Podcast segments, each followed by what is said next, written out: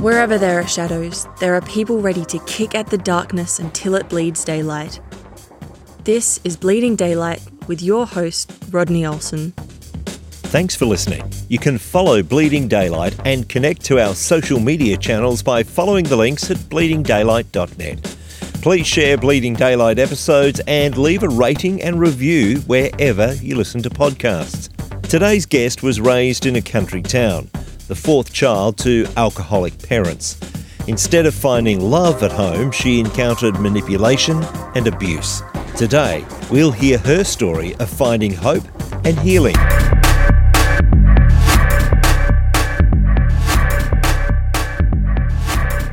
Samantha Jekyll suffered a traumatic and abusive childhood, but even in the midst of the trauma, there were moments that held out a hope for the future. Her autobiography, My Purple Pants, tells about her road to transformation. In 2014, she was named as Mother of the Year in her home state of Victoria in Australia. It's a real honour to have her join me on Bleeding Daylight. Samantha, thank you so much for your time. It's a pleasure, Rodney. Thanks for having me. Let's go back to your earliest memories. Tell me about your very early family life. You look, my earliest memories would be of my mother and father arguing constantly and hiding in a bedroom um, with my hands over my head, trying to drown out the noise and escape to another place. And I would have been around four when I think that's around that age when I had those experiences of just wanting to escape my screaming mum and dad. My father was an alcoholic, so he would often come home in a very uh, aggressive, abusive state. And because I was the youngest of my siblings, I was home with my mum and I would watch them interact. And even though I was so little, I still felt this incredible fear as my father would enter the house. So they would be my very first memories of my childhood. And who made up your family at that stage? Yeah, so I have a brother and two other sisters, and there was quite a large gap. So my brother is 10 years older than me, and then my two sisters are eight and six years older than me. And I was kind of conceived because my mother believed that if she had another child and if it was a boy, that that little boy would save the marriage that was falling apart.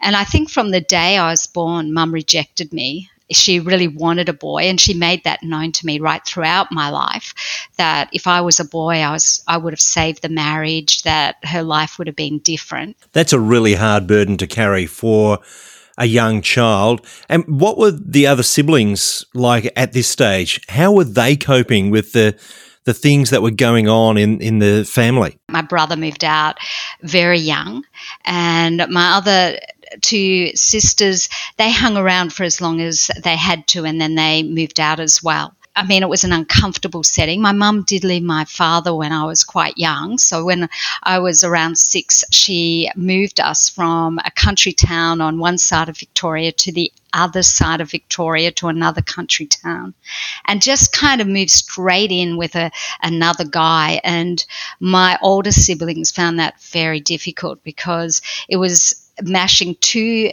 families together and it certainly wasn't the Brady Bunch or what you imagine you know from from television that coming together. They the two families did not mesh together very well. So my siblings moved out of home as soon as they could. And your stepfather what was he like? Yeah he was a a um, a lovely man a gentleman. Not really prepared for what he was going to be taking on with you know, with my family. But I have amazing memories of him, fond memories of my stepfather. He was always incredibly kind to me, very loving, and um, very accepting of me. Unfortunately, my mother, as as they spent more and more time together, my mother turned to alcohol because she had this void in her life. So my father, my stepfather, really tried to avoid her. So he would go to bed very early before she started ranting and would be out of the house very early in the mornings. And I guess at that point, the rants were left to me to handle. And at this stage, you're seeing that relationships between adults are always fractured, which is not a great base to, to build from, is it? No, and absolutely. You know, I I did have a friend that I used to go to her house all the time, a Christian friend from school, and I would notice her parents not arguing or yelling. It was kind of a really weird space to be in to see her parents interacting differently, and it felt good. So when I would go home and what my norm was, you know, I started as a kid wondering, you know, why are my parents like this and why is her parents like that?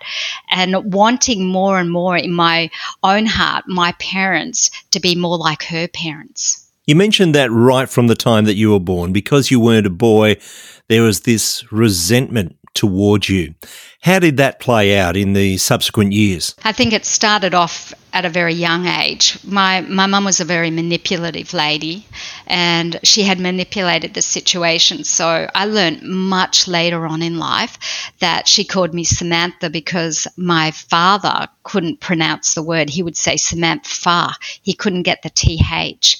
And so he actually shortened my name to Saman S-A-M-A-N because he couldn't get the that out.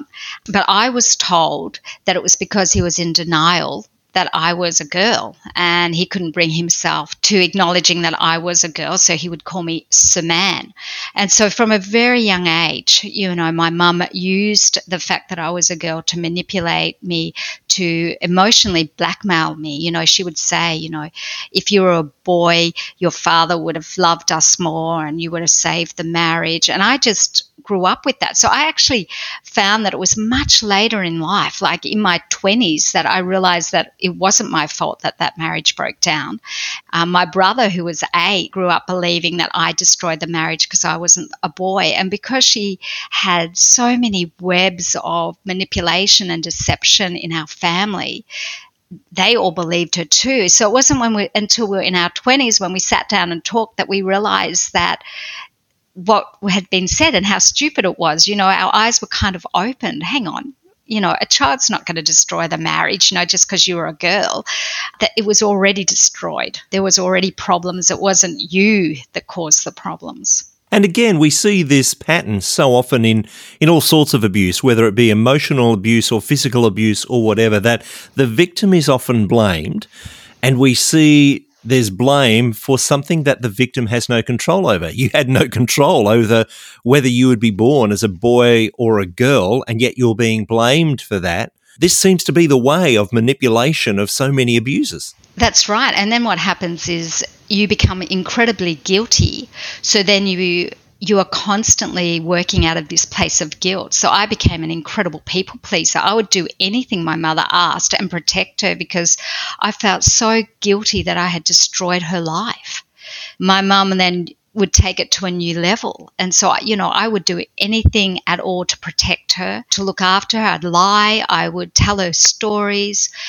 That emotional abuse then with my mother turned into a sexual abuse, which we don't often hear about, but it is actually way more common than we know.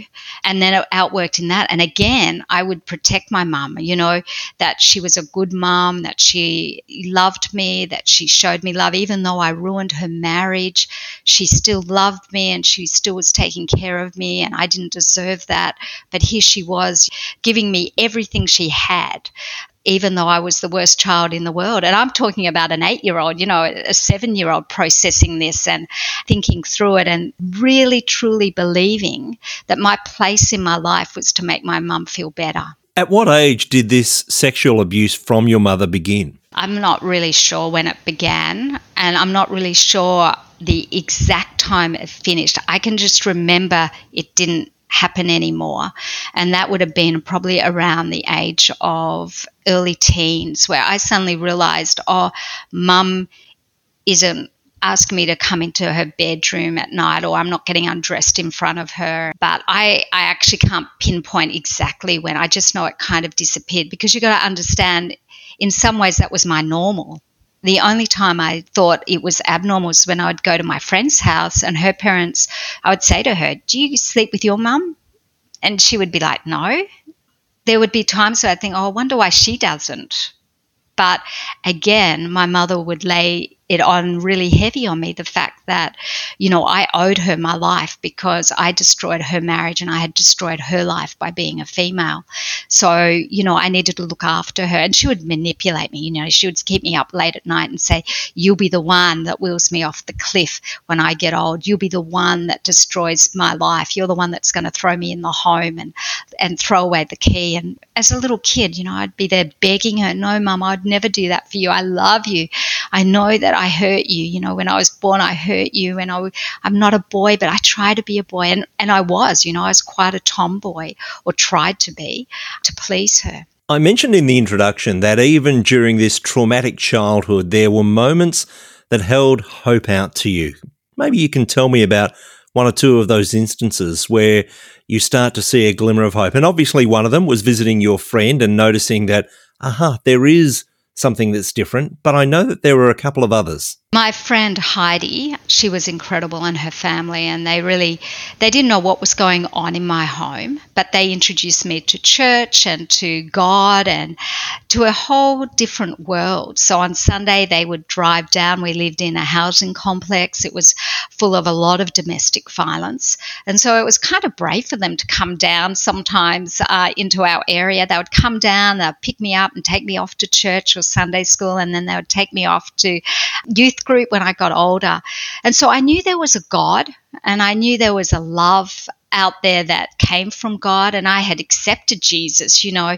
God showed up in some incredible ways for me, even though it didn't take away from the abuse.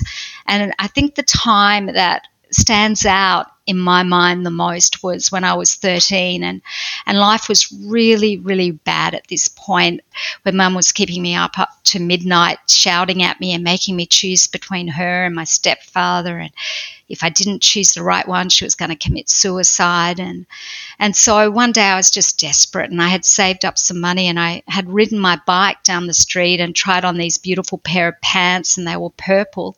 And I thought to myself, I'm going to buy them, which normally I'd give any money I had to my mother. So I felt very guilty that I was going to spend it on myself.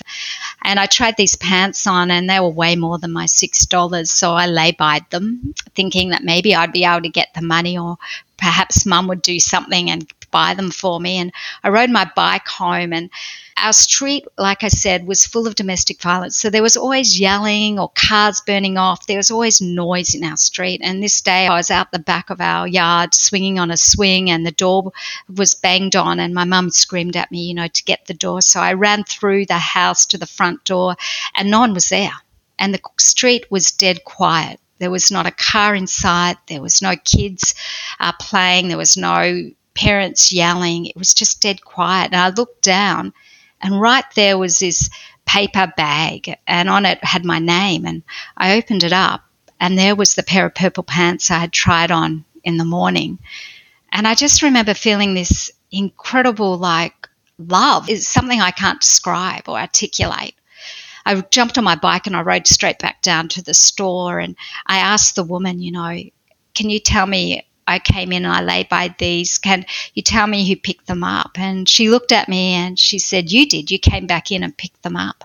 And I said, No, I didn't. And she said, Yes, you did. And I walked out of there not understanding what had happened, but understanding that there must be a God that loved me so, so much that he would give me a pair of purple pants. And then many years later, I went back and I visited all those church friends and I asked them, Did you ever buy me these pants? And not one of them did. I still to this day have no idea who paid for those pants or if it was an angel that was like, looked like me. But I know at that specific time, that just showed me this incredible love of a father for a daughter, of this God that was so big. And it didn't take away from the abuse, and the abuse didn't just disappear, but it gave me this sense that someone loved me so deeply, something loved me so deeply, way more deeply than my mother did and my stepfather at that stage. You've mentioned that your siblings moved away from home as soon as they could. When did that start to happen for you? When did you start to look towards leaving that home? I was the opposite. I didn't want to leave the home because I thought that if I left the home, what right did, would I have to leave home? What right would I have to leave my mother? Um, I owed her my life. So why would I leave her? You know, that would be incredibly selfish. And it wasn't until I was 18 and I had gone off to a three month Bible course. And through that time, mum would constantly write me letters and tell me what a dreadful child I was because I had left her and how dare I do this. And I had been supported by a pastor to go and do that three month course because he knew something wasn't right at home. And I got back from that course and moved back in with my mum, and it got really chaotic. And um, that pastor and his wife saw that how chaotic it was and offered me to move in with them. And I said yes. And then I would say no. And then I would say yes and would plan a date and I would tell my mum. And then she would tell me, you know, that she was going to kill herself. She was going to, I now have a half sister. She was going to kill my half sister. She was going to kill my stepfather if I moved out. So I'd ring the pastor and say, I can't move in. I'd make up all kinds of excuses. And then one day it got to a point where I ran around to their home, my pastor and his wife in tears, banged on their door and told them that I couldn't do it anymore. I couldn't live with her. And they basically gave me an ultimatum and said, you know, if you don't move in on Monday, the office off the table. We're not going to offer our home to you. So you either have to move in or you're not. And that was probably the hardest thing I've ever heard, the toughest love I've ever been shown but it put me in a position where I had to make that decision, and I did on that Monday. I packed up my room or my what I had. I only had a few clothes, and I moved in with my pastor and his wife. It was amazing, you know. It was hard. My mother actually then would ring him, the pastor, and abuse him, um, and he took a lot. That family took on a lot, taking me in but it was a step to freedom. It was a step getting out of her um, shadow. It was a step from getting out of her control. You've moved from this abusive situation into a much more loving situation. And we'd like to think that everything just goes in the right direction but it's not always the way. What happened at that point? Look, I think I moved to Melbourne. I moved out of that country town and as far away as I could from my mother.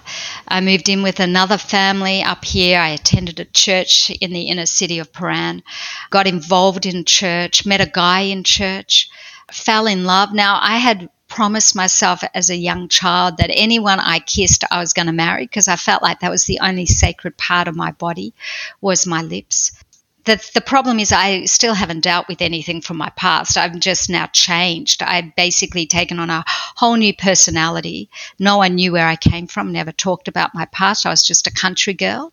Uh, probably lied a little bit about where I came from, a rich family in the country or something like that, to different people. And it was never, I never lied to hurt them, but to cover up my past. So I was just so devastated and embarrassed. I didn't want anyone to know what it looked like. Um, eventually, that guy that I was dating asked me to marry him, and I said yes. And he did kiss me. And then, as our engagement progressed, he started seeing cracks in my personality, and he wanted to meet my folks. And I was, I did not want him to meet my family. He was a bit confused about that. Well, he did meet my mum, and it was a horrendous kind of introduction. She wasn't on her best behaviour at all. And I remember travelling from the country back to Melbourne with him in silence, not knowing what to say to him. And from that point, our relationship started to deteriorate and he didn't know why. And he tried everything he could. So he called off the engagement and said, Sam, you know, I don't think we can get married. You know, I don't think I can marry you. And he was from a broken family. So he did not want to enter into another, you know, into a marriage that could possibly break. He wanted it to be forever. So we kind of broke off our engagement stayed friends, and eventually our friendship turned into a sexual relationship just once. And we told our leadership. And after that, I actually told him that I was pregnant. He decided he would marry me. And then three weeks before our wedding day, I told him I had miscarried our baby. And he still felt that he needed to honour his promise to marry me. And so he, we got married three months after I told him I was pregnant you've learnt from your mum that you need to carry some sort of facade so that people will like you. and you carry this now into a marriage relationship. This must be an incredible burden that you're continuing to carry. Yeah, and I had learnt from my mum the very art of manipulating and lying. I solely believe she didn't necessarily wanted to hurt anyone, but she didn't know how to do life herself. And I had learnt the same art, how to manipulate not to hurt anyone else, but to save myself, to put up a good front for myself. And so to carry that into a marriage, it was hell. You know, I would sit up to early hours of the morning screaming at Peter, telling him all kinds of things, um, running out of the house at you know, midnight, 2 a.m., and not coming back to early hours, um, and then apologizing, and then would go through it the next night. He didn't know what was going on. You know, he, he had no idea how to handle me. At times, he thought he was going to have to get me assessed because he just didn't know what to do with me. And, and then I realized that perhaps if I could tell him the truth of our marriage, that would make things better. So it was about nine months in, and I rang our leadership of the church and said I needed to talk to them, and then rang Peter and said, Would you meet with me to talk with the leadership of our church? And he didn't know why, and he thought it was another game I was playing. And so we met with our leadership. I met with our leadership of our church first, and I said to them, I actually was never pregnant, and I would never miscarried a baby. It was a lie. And they were stunned, as you could imagine. And then Peter came in, and I then told him the same Peter, I was never pregnant. I never miscarried your baby. I just wanted you to marry me. He literally just got up in that meeting and stormed straight out the door. And I, I really didn't see him uh, for another nine months and the church didn't know what to do with me. You know, it was 1988 that here they have a young girl, a 21 year old now, that had lied not only to her husband, but to the whole entire church. You know, she lied that she was pregnant and then that she had miscarried. They didn't know what to do with me, so they suggested that I go and visit another church and maybe get another group of friends and leave Peter at the church to heal. And so that's basically what happened. And I found myself very alone in our apartment, not knowing what to do with nobody. And at the same time, that being able to tell the truth was the right thing to do. You've grown up not telling the truth and you've been able to protect yourself. And suddenly, when you tell the truth, the world starts to collapse around you. You must have started to have doubts about this truth telling thing it was so confusing. I didn't understand, and I didn't understand what the big deal was. You know, I really had no concept that Peter was hurt. Like, why are you hurt? Like, I don't understand why this hurt you. I had no concept at all how big the lie was and what the consequences of that lie was going to be. If I had even thought that he was going to leave me, I would not have told him. You know, I would probably have carried it on. But in the same, it was kind of this feeling that now that I had told the truth, you know, instead of him riding along on a white horse to save me, not only did he desert me, but the whole church deserted me. And I couldn't run home. I was, could never tell my mother that my marriage had failed. So I was stuck stuck by myself to try to work it out. So you're starting to repeat patterns that happened right from your early childhood. Those early childhood memories were of all those arguments and then your dad eventually leaving and you're seeing the whole pattern play out over again. What was that doing to you internally? I didn't see the pattern. It was only many years later I saw that pattern. In actual fact, I would have said I was nothing like my mother back then. I would have said that our lives are very different. I was in complete denial that I was anything like her. But I think more, I was just in this incredible pain, and it was a pain I'd never felt. See, through my childhood, everything seemed normal. You know, even though I'd be in anguish at night and I'd climb into bed crying and sobbing because of what mum was doing, or I would beat myself up because what she was doing. It was a pain that I didn't understand, where this pain was different. It was like here I was thinking that I had a church family and that life was different, and suddenly I lost everything and I was alone. I always had my mum there when I was a kid. So the pain was very different. This was a real isolation, just a yearning to be accepted and loved and realizing that I probably was never going to be accepted or loved in this world. How did things start to turn around for you at that point? Look, it took a long time. I remember getting a call from Peter and him saying he wanted to come and see me. And we made a time and he came around and I thought he was actually going to hit me. I thought he's just going to come in and he's going to just beat me up. I hadn't seen him, I hadn't spoken to him. Now, in all of this, his father was this incredibly gentle man and every week his father would put a check under the door of our flat for me to be able to pay my bills because Peter had just wiped his hands clean of me. I just thought he's found out maybe that his dad's been supporting me and he's going to go through the roof. What is he going to say? And he came back and he knocked on the door, and I had a girl living with me at the time, and he said, You need to kick her out, and I'm moving back in. I don't know what's going to happen, but the Lord has spoken to me. And he had had this conversation with a leader. Basically, the leader said, You have no right to divorce Sam. And he didn't like that at the time, but then he was led to Joshua. And in Joshua, it talks about um, Joshua making a treaty with the Gibeonites under deception. And the Lord made Joshua honor that. And so Peter was like, Okay, Lord, I'll honor my vow to Sam, but I don't know what that's going to look like because I really don't love her. He moved back into our unit and slept in the spare bedroom, and I slept in the main room. We lived together, and that's really what it was was living together. There was no communication between us. I was holding down a part time job. It was just three hours a day. I'd get home from that and I would just go ballistic at him and scream at him and tell him, you know, he was useless and I didn't love him being in the house. I hated him being in the house and he was invading my privacy. And one day I got home from work and I just remember feeling this intense anger towards him, like I could kill him. And I had shaking hands and they were hot. And I thought I could just kill this guy. And walking into his bedroom and he was praying for me. And I thought that was just ludicrous. Like, why would you be praying for me? And just going off at him walking out of his room and slamming the door shut and going into the kitchen. And Peter came in and he had had just enough. He had a gutful like of my uh, slinging matches with him and he just came in and he's he says and he writes this in my book that all he could think of is rebuking me in Jesus' name because he didn't know what else to do. So he just came into the kitchen and I was facing uh, the other way, so it was to my back. And he said, I rebuke you in the name of Jesus.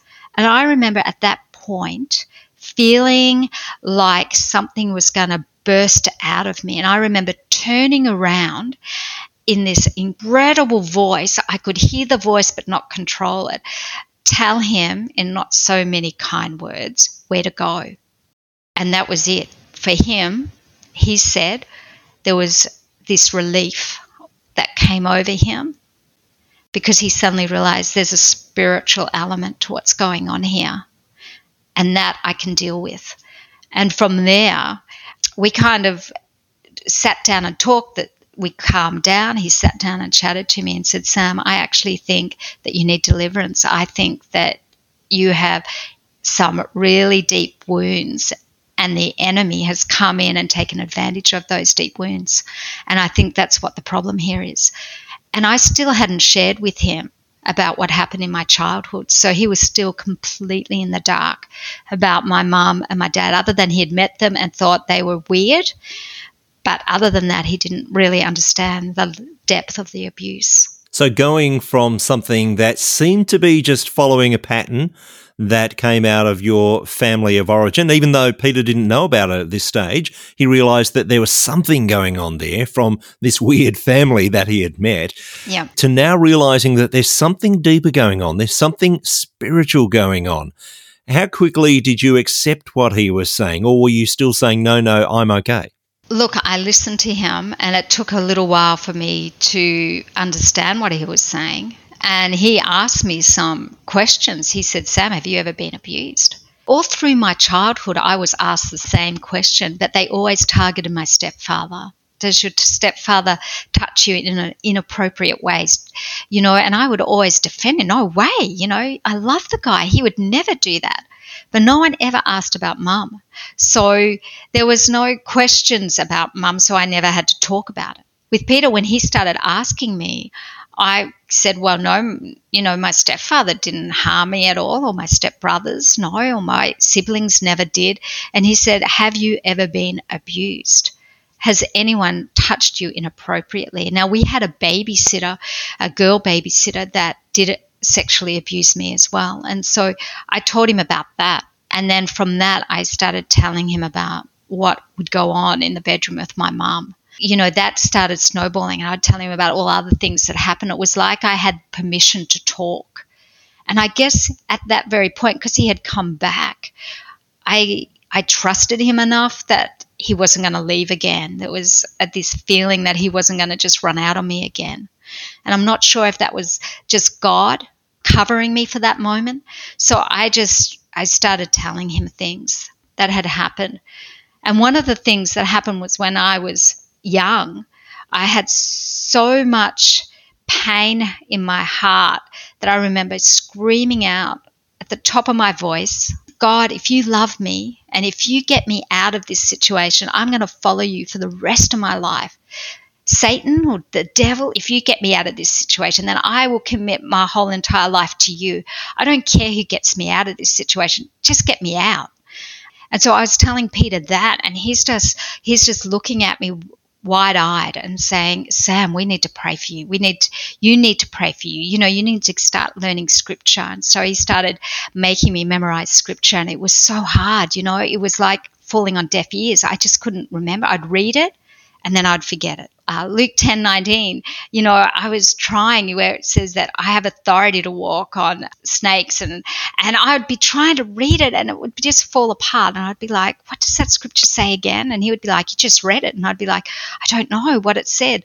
And so he realized, you know, that there was a lot at play here. So we worked for around three weeks training me up and getting me to learn scripture, understand scripture, understand God more, understand what Jesus actually did for me on the cross. And then from there, he began to pray for me. And I guess at this stage, a burden is starting to lift, even though you're not quite there. You're finally able to tell the truth, and finally, telling the truth is actually having a more positive effect. What was the result of that praying for you? How did that begin to turn things around? Look, it completely turned things around, but it wasn't a one prayer wonder. You know, it wasn't like I got a prayer and then uh, life was beautiful again. But Peter did pray. It went over three days, and I was delivered of many different spirits actually that had permission to come into my life that I had allowed to enter in, and I knew I had through different ways of different prayers or asking the enemy to help me at different times. So we went through that, and after that, I actually felt empty. I felt like hard to articulate, but it was like I had been completely cleaned out. And suddenly I didn't even know who I was. All the games I had played for the entire time of my life, 22 now I am, I suddenly had no idea who I was. I didn't know what I liked, what I didn't like, what I thought was humorous, what I didn't think was humorous, how to love. And so after that period of prayer, I went into counseling. It was through those many, many counseling sessions that went on for a few years of rebuilding and understanding who I was and who I was in God. It was a Christian counselor, a beautiful, beautiful older lady. She just walked me through, you know, my childhood, what happened, and it was an incredible place to feel safe, to be able to tell her everything and to have her just gently work me through that and allow me to process what was going on, but also enable me to be in a safe place to be who God created me to be, you know, to understand who I was, you know, what I did enjoy, what I did think was funny and what I didn't think was funny, or, you know, even the point of how I spoke. I changed with whatever my mother wanted me to change. So if she wanted me to be a boy, then I put on a tomboy voice, you know, and I would play the game really well with her. So it was undoing all of those years of training as a kid and discovering who I was, why Peter was patiently waiting and watching and walking with me through that. Now, someone listening might think, well, that's great. This counseling has helped you to break old habits and break old patterns and to start to build up new patterns. But there is something deeper in that, isn't there? there there's something, as you mentioned, that he discovered that there's something spiritual going on that needed to happen spiritually rather than just resetting patterns the first thing we had to deal with was the spiritual stuff, which was deliverance. I had deliverance. So I had to be set free of all kinds of things, you know, of guilt, a spirit of guilt, um, I had all these different uh, things that I needed to deal with. And then I had to also release forgiveness to people. And I think it was until I started to realize that Jesus had forgiven me by going to the cross that I had to then also forgive those others. And that was a real tough one, you know. I mean, the deliverance in itself was amazing because I had a spirit of hatred, and that spirit had outworked itself by me self harming. I didn't necessarily hate other people, but I hated myself. And so I would begin to self harm. And Peter would come home sometimes and find me in a cupboard with a black eye, or he might find my body scratched up, and he didn't understand what was going on at the time until he began to pray and he realized and when he started scratching around that I had this spirit of self hatred that had come in. And it was something I could never control. I would try to control. And maybe some of your listeners have felt this where you, you feel like you want to get it under control, but it's out of your control. You're unable not to do it. And for me, that was a spirit. And once that left, I was set free and suddenly I had control of my actions. And suddenly I didn't want to actually hurt myself. And the Lord then began to come into that area and heal it. And suddenly I could actually see myself in a new light and begin to love who God had created. It's one thing to learn how to forgive others as as you did, I'm wondering about accepting that forgiveness because you mentioned that you didn't even understand way back when you had told that lie about being pregnant. You didn't even understand how that could have hurt Peter. And yet here he is. He's he's forgiving you for that and helping you to find new life. What was it like for that side of forgiveness for you? It was hard to accept that that forgiveness because of the guilt. You know, you felt guilty that you had done that to someone. When your eyes were, when my eyes were open, when the blinders came off, I suddenly realized, oh, I devastated you. You know, I, I gutted you. And it took me a long time to actually come to a place of being able to accept his forgiveness. And again, the more I understood Jesus and his forgiveness for me was the more I could then accept forgiveness. And forgive myself. I think often we don't forgive ourselves for the things we do. Now, there are consequences to our sin or the consequences to the things we do wrong. And there were consequences to what I did wrong. You know, I did have to go back and apologize to the leaders of the church. And, and I had to live with the fact that some people for many years didn't trust me. You know, I didn't have any runs on the board. And so it took a while for people to trust me. That was just the consequence of my sin. But the Lord renewed me and I could live with those consequences and I didn't blame myself because of that forgiveness that I had from, you know, it sounds cliche, but I really felt the forgiveness of Christ. And out of that, I could forgive others, but I could also receive forgiveness where I didn't come under that guilt and shame of what I did. You've forgiven a lot of people during this time. But that doesn't always mean that things are smoothed over or that things go well. What was your relationship like with your mother after that time of forgiveness? I truly thought I'd forgiven my mom, and she had now started to show signs of alcohol induced dementia.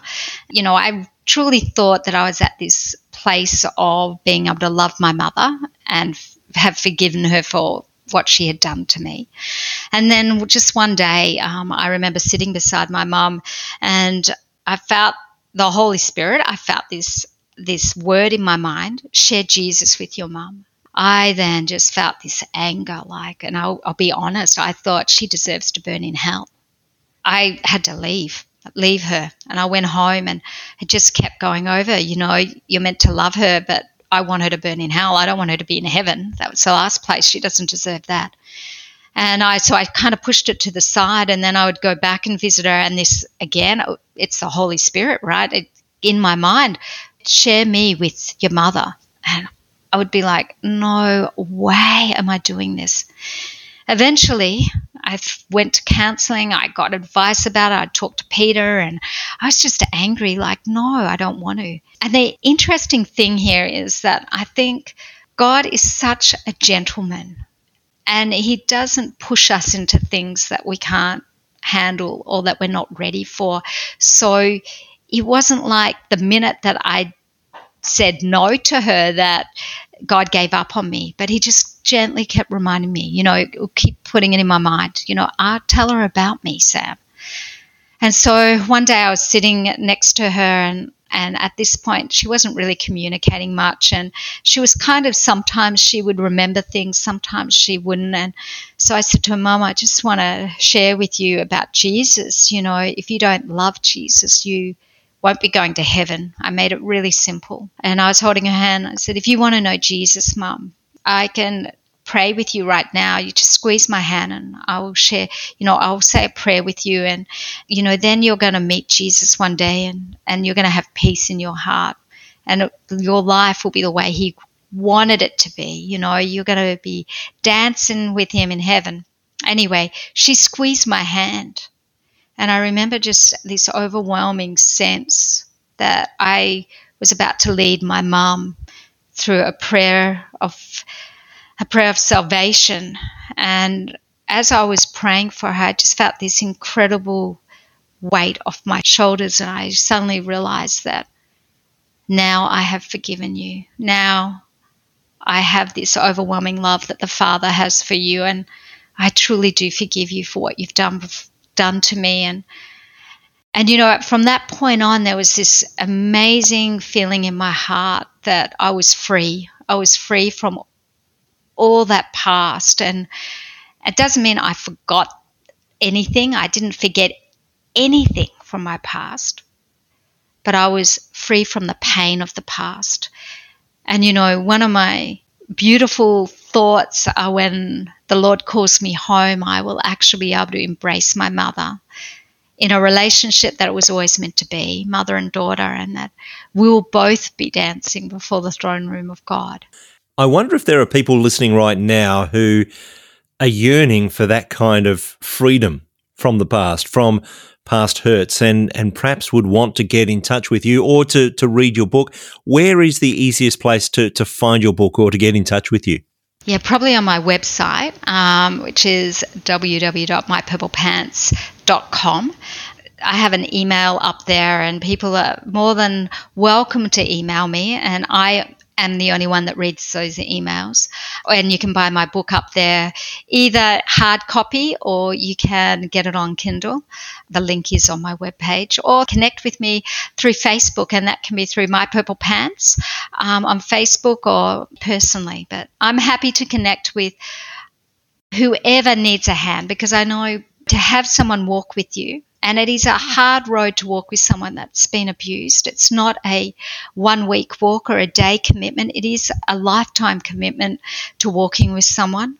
And I understand that. And I am happy to walk with people through their journey and, and encourage them and help them along the way. And most importantly, pray for them. You know, I have a book, and whenever I go to speak or I'm contacted by someone, I always write their names in my book and I, I bring that book before the Lord and pray over them, pray for their lives, that God would transform them, heal them, and um, they would know what it's like to have the joy of the Lord as being their strength. And I will put links so that people can find you, find your website, Facebook, and your email address, as well as being able to buy that book. That's all going to be in the show notes at bleedingdaylight.net. I want to fast forward just before we finish up. I want to fast forward to what life is like for you these days. How is life traveling for you? Yeah, life is amazing. Peter and I have been married 33 years in October this year. Um, we have five adult children who all love Jesus, which is just a blessing in itself. We're pastors of a church here in Melbourne in Carnegie. We are just a family of believers that just have seen God transform a life. And my kids know my story of my story, of course, and our story as a couple.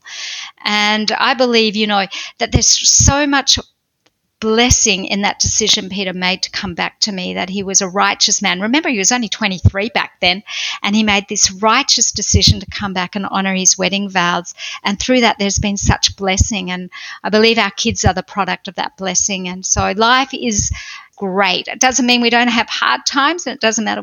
Doesn't mean we don't have battles every now and then but um, we have certainly seen the goodness of God over our, our lives, our marriage, and over our children. Samantha, it has been such a delight to hear your story, to hear about the transformation that has happened in your life and that is available for others.